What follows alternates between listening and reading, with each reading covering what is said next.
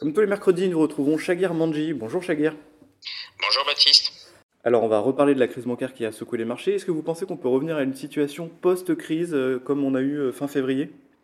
Moi je serais euh, relativement prudent. Hein. Clairement ce n'est pas une crise systémique, mais cette crise de liquidité, il faudra quand même la surveiller. Mhm. Il y a pour, pour ma part, je pense qu'il y a une fragilisation quand même de tout le secteur des petites banques aux États-Unis et des banques régionales.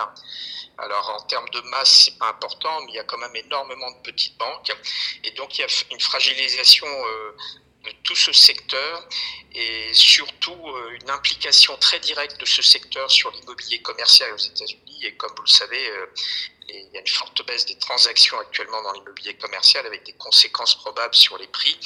Donc je serais assez prudent quand même sur cette crise bancaire et ses conséquences ne reviendra pas, à mon avis, à ce qu'on avait connu avant, le, avant le 9-10 mars dernier.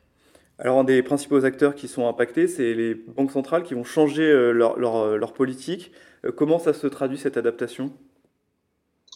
Alors les banques centrales, elles sont, elles ont une contrainte supplémentaire. Je dirais avant, elles avaient le ralentissement économique, celui de l'inflation, et là, elles ont la contrainte de surveiller ce qu'on appelle la stabilité financière. Et mhm. pour moi, je pense que la stabilité financière va devenir leur priorité. Ça veut dire quoi? Ça veut dire que les hausses des taux vont être beaucoup moins importantes, elles vont être beaucoup plus patientes, euh, je dirais, entre deux hausses des taux pour voir un peu l'impact sur l'économie. Et puis, troisième point, n'oublions pas que cette crise bancaire, c'est plutôt un facteur, je dirais, euh, déflationnistes qu'inflationnistes, donc elles vont être moins enclins à réduire leur bilan comme c'était le cas ces derniers mois.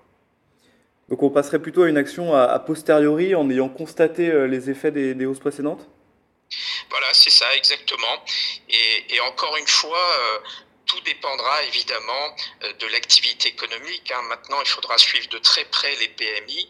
On a vu euh, les PMI euh, côté industrie plutôt se, tasser, baisser, hein, aux mhm. États-Unis, en tout cas l'ISM.